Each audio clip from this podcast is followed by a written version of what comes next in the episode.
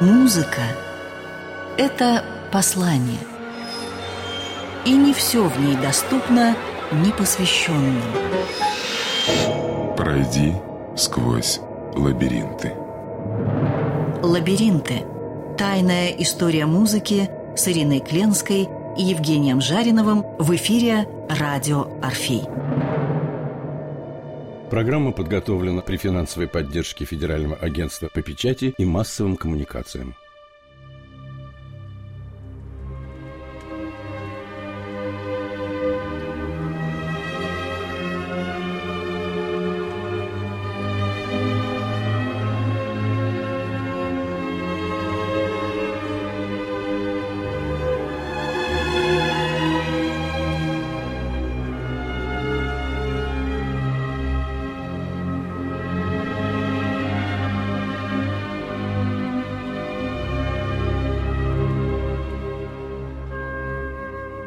Вначале было слово, и слово было у Бога, и слово было Бог. Вот что было в начале у Бога. Дело же доброго инока, день и ночь натвердить во смирении псалмопевческом о том таинственном, непререкаемом явлении, через кое неизвратимая истина глаголит. Собственно, неизвратимая истина глаголит. Так начинается один из самых популярных романов нашего века «Имя Розы» Умберто Эко. Только не в России. Потому что перевод не сделал этот роман великим для России. Я как-то слышал, когда только он появился в восьмидесятые годы, радиостанция «Свобода» сетовала по этому поводу, потому что когда этот роман был в восьмидесятом году опубликован сначала в итальянском издании, а потом его перевели почти сразу на английский, и переводчик Вивор, который получил за это книжную премию, потому что сказали, что это абсолютно адекватный перевод на английский язык. И я так думаю, Умберто Эко сам его редактировал. Потому что, судя по всему, он прекрасно знает английский и не только. Я-то читал английский перевод принципиально. Большая и разница, вот то, вам что, кажется, а, с Костюковичем? На мой взгляд, колоссально, потому что этот английский перевод сделал этому роману такую же славу и популярность, как Брауну с его «Кодом да Винчи». Но если только Дэн Браун, это все-таки пустышка. Хотя без Умберто Эко и его романа «Имя Розы» никакого бы Дэна Брауна не было, потому что я считаю, что Умберто Эко, в чем величие, он изобрел новый жанр. Лотман называет это семиотический роман, этот жанр. Ильин считает это эталонным романом постмодернизма. Но я бы сказал, что и то, и другое, и плюс ко всему, это жанр так называемого интеллектуального детектива. Не просто Просто потому, что там детектив-интеллектуал, как Шерлок Холмс, а потому, что там проблема, которая анализируется, не является простой разгадкой трех неизвестных, характерных для любого детектива. Кто убил, как убил, зачем убил. Это выше просто. Кто убил, как убил, зачем убил. Когда вы прочитываете разгадку этих трех составляющих, вы забываете книжку и закрываете ее. И она умирает у вас на полке. Этого не произойдет никогда с «Именем Розы». Она никогда не умрет, потому что там во-первых, не разгадывают этих трех загадок, потому что никто никого не убивал. Когда Баскервиль раскрывает, как убили, это оказывается большой иллюзией или симулякром.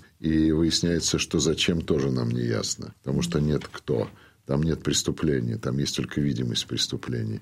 И в этом смысле это, конечно, интеллектуальный детектив. И я еще раз скажу, у меня такое ощущение, как будто именно этот роман вдохновил великий канал Discovery на создание целых серий подобных детективных историй из области истории литературы, кино, из области истории, философии, осуществляя гениальный принцип, без которого современная цивилизация просто не выживет. Этот принцип определяется как «развлекая, обучай». Сейчас в общем глобальном кризисе образования, не только у нас в стране, а по всему миру, надо это признать. Как сказал тот же Умберто Эко, мы вступаем в эпоху нового Средневековья, а Средневековье – это эпоха тысячелетней поголовной безграмотности. Я еще раз повторю, Средневековье оставило по себе всего двадцать тысяч томов. Это библиотека моего приятеля, живущего в Южном Бутово. Трехкомнатная квартирка у него заполняется двадцать пять тысяч томами. А у другого моего приятеля в трех квартирах пятьдесят тысяч томов. Насколько эти два парня превзошли целое Средневековье. А посмотрите на бывшую библиотеку Ленина. Там не одно Средневековье, а тысячи, наверное, этих Средневековьев. А эта библиотека не одна. О чем я говорю? Эпоха Средневековья абсолютной безграмотности. А Умберто Эко пишет, мы вступили в эпоху нового Средневековья. Посмотрите, мы перестаем читать. мы в этом смысле действительно приближаемся к средневековому типу. Как пишет Гаспаров по этому поводу. Он говорит, что вот после проблемы высокой культуры, представителем которой он, Гаспаров, сам являлся, как и Лосев, его учитель, и вот он пишет в конце своей жизни, что наступает процесс затухания, что после этого обобщенного знания, энциклопедичности, прекрасного образования наступает процесс невежества. Как пишет Гаспаров, это было после падения Римской империи, когда была поголовная грамотность, все знали латынь, а потом пришло к поголовной безграмотности. Это так называемые темные века, это раннее средневековье. А потом пришло к тому, что еле-еле накопили двадцать тысяч томов за тысячелетнюю историю своего существования. И в этом смысле, когда мы вступаем в эпоху нового средневековья, обойтись без этого принципа «развлекай, обучай» уже невозможно. И это «развлекай, обучай» гениально воплощено в этой книге. Мы развлекаемся, и мы так глубоко проникаем во всю ситуацию средневековья. Это, конечно же, средневековье Умберто Эко. Это, конечно же, средневековье не совсем настоящее. Но, как известно, искусство – это большая ложь ради великой правды.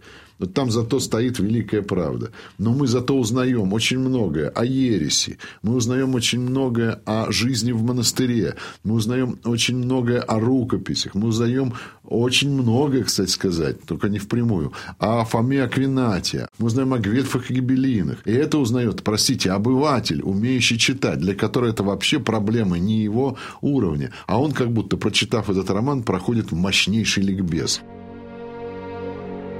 Лабиринты. Тайная история музыки на радио Орфей.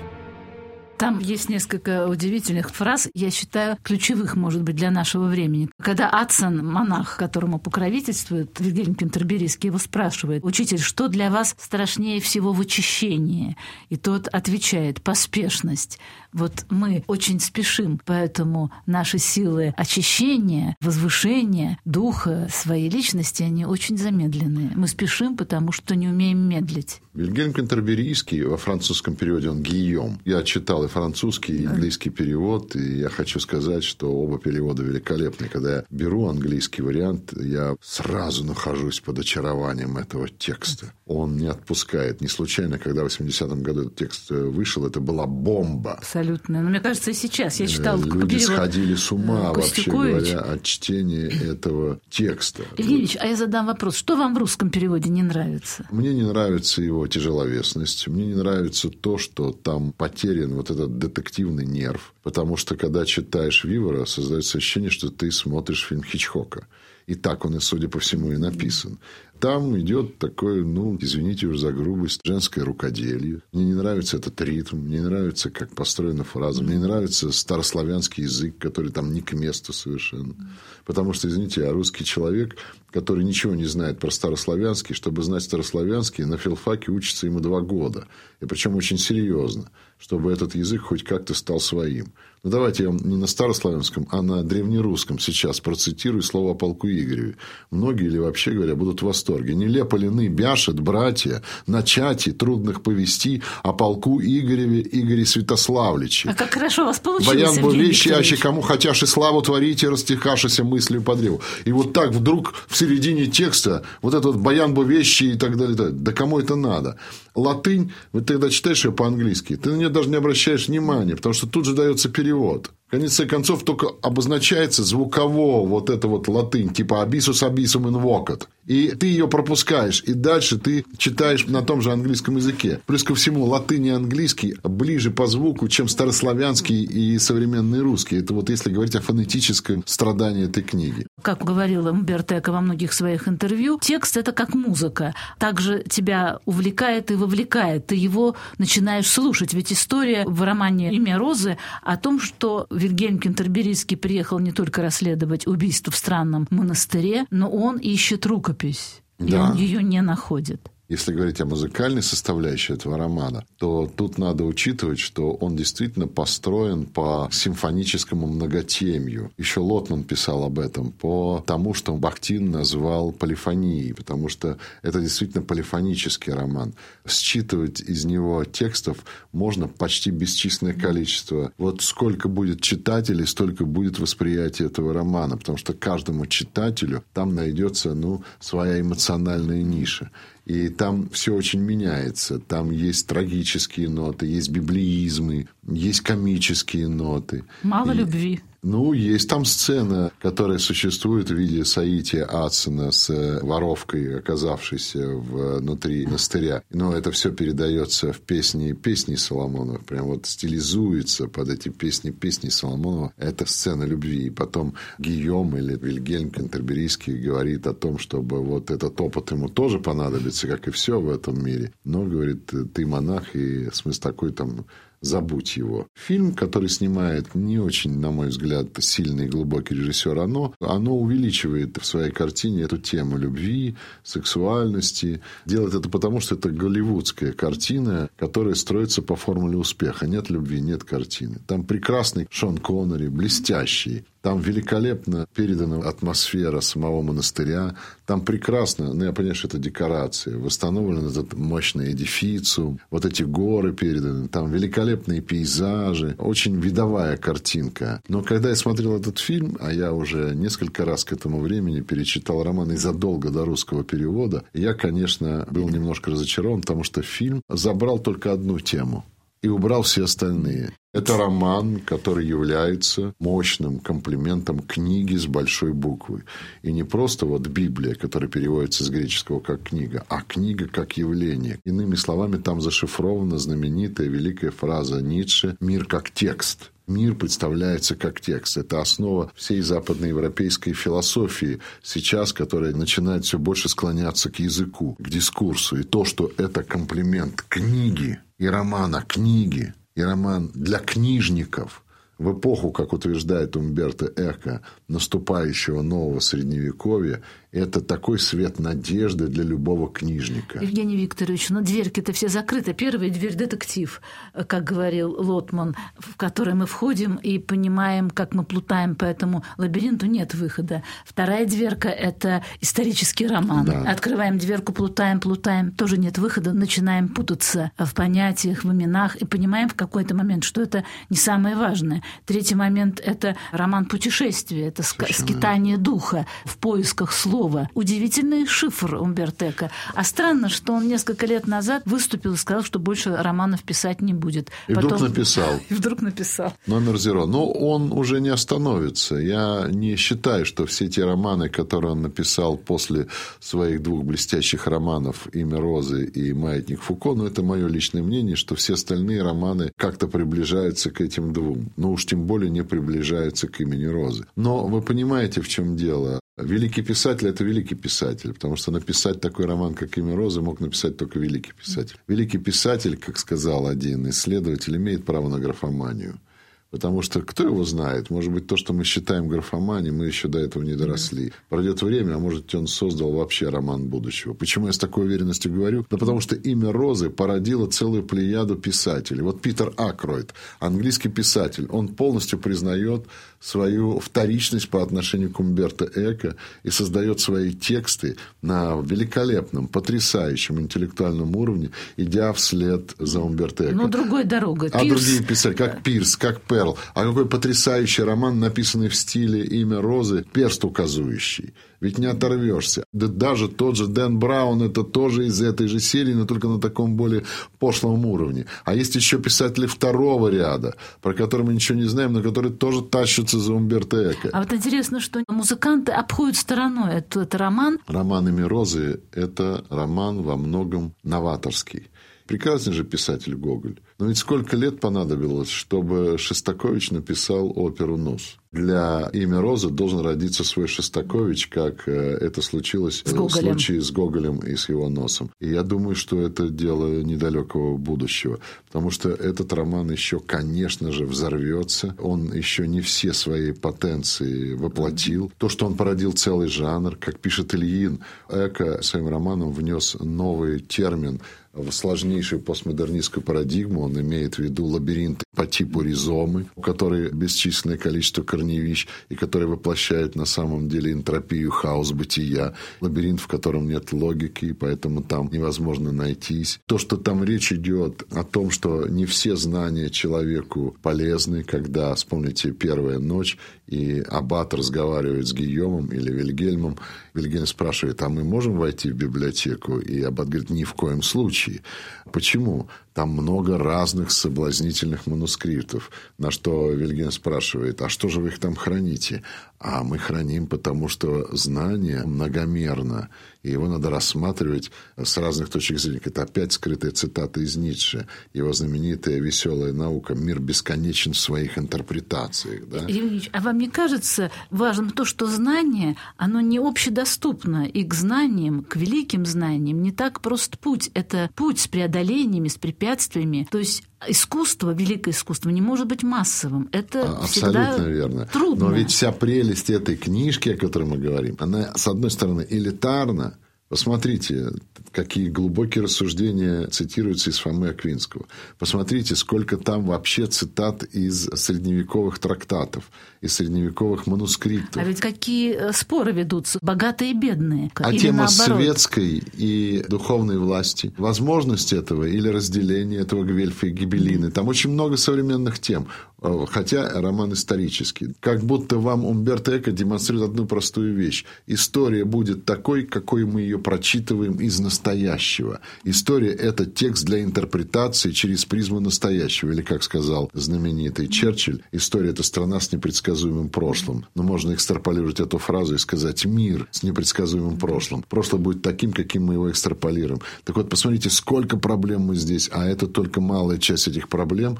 Мы еще можем коснуться, и, наверное, это и сейчас и сделаем, даже в рамках этой передачи. Так вот, смотрите, сколько философских проблем, сколько проблем непосредственно исторических, литературных, ведь там гениальная игра в разные стили. Это так называемая проблема интертекстуальности. Там ведь и Вальтер Скотт присутствует через Манзони. Умберто Эко говорит, что это была его любимая книжка, когда он работал над этим «Обручённые» романом. Обруч... Да. Совершенно верно. А Манзони является никем иным, как подражателем Вальтер Скотта. А Вальтер Скотт открыл, как Умберто Эко открыл жанр интеллектуального детектива, Вальтер Скотт открыл жанр исторического романа. А Конан Дойль, который тащится вслед за Эдгаром Алланом По «Убийству на улице Морг» и создает свой вариант э, Дюпона в виде Шерлока Холмса. Шерлока Холмса, который, извините меня, сейчас популярнее всех. Вспомните знаменитого Шерлока в исполнении гениального. Совершенно верно. Это вообще сейчас тренд, который просто взрывает все и вся. Все сериалы, сколько там, элементарно, да, наш вариант Шерлока Холмса, американский вариант Шерлока, сколько еще породится, да. И это, заметьте, Умберто Эко Эко начал это в восьмидесятом году. А когда... почему эти персонажи так забирают душу? Что такого в Шерлоке Холмсе, как в персонаже и в путеводителе? Иванов, когда пытается комментировать, и удачно весьма, это великий наш семиотик, комментирует этот роман, он говорит как раз о детективной части и говорит, что детективный тип мышления свойствен научному мышлению. Потому что этот роман еще является скрытым научным трактатом по семиотике, помимо того, что это художественный текст. И каждый а расшифровывает я... то, что да, он хочет. И я хочу вот что здесь сказать в связи с этим. Ведь посмотрите, к чему мы приходим. Я как раз эту мысль выразил в самом начале. Развлекая, обучай.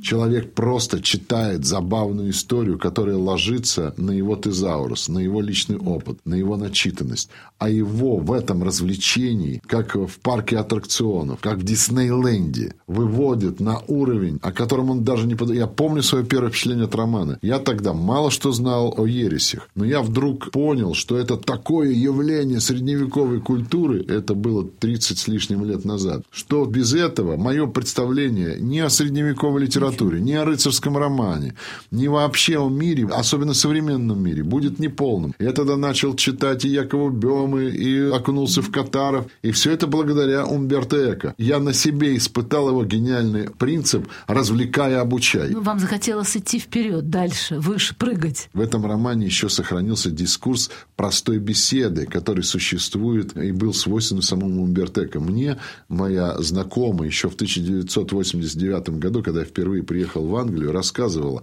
что она пятнадцать лет прожила в Болонье и училась у Эко. Это были шестидесятые годы, когда ему было всего тридцать с небольшим лет. Она говорила, что он накрывал огромный стол, угощал всех студентов, и мы вели там свободные беседы на разные, самые невероятные уровни. Вот так он нас образовывал. Вот так в этой беседе за вином в простом таком вот веселье средиземноморского духа он поднимал нас как студентов. Он тоже сам самое делает в этом романе. Он как будто обобщил свой профессорский опыт, развлекая, обучая. Он в этом смысле гениальный просветитель.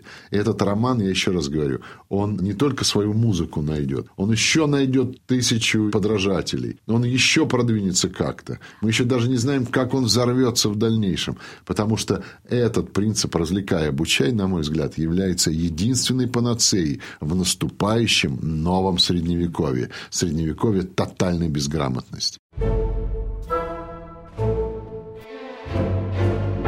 Лабиринты.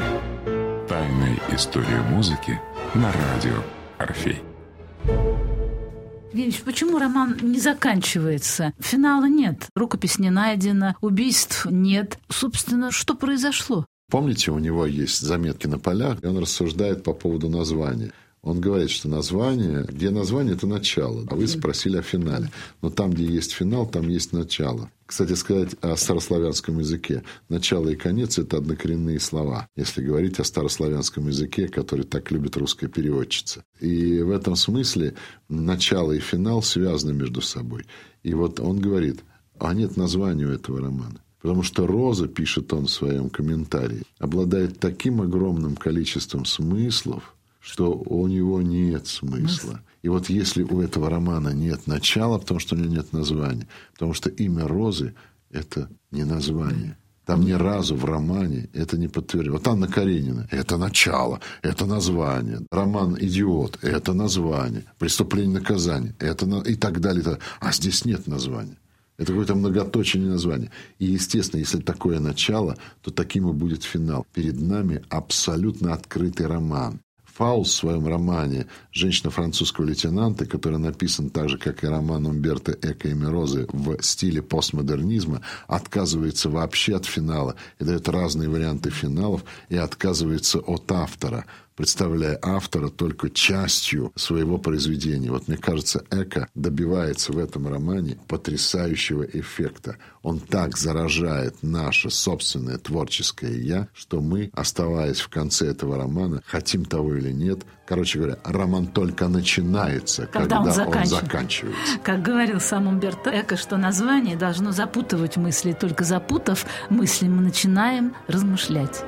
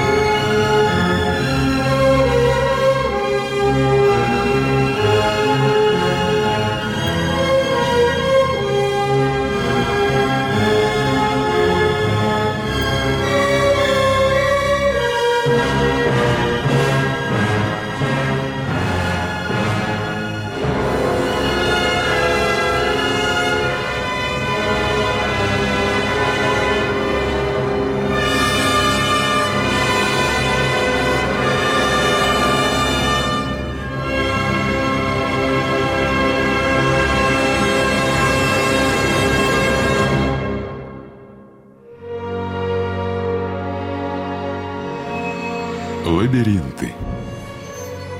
Тайная история музыки.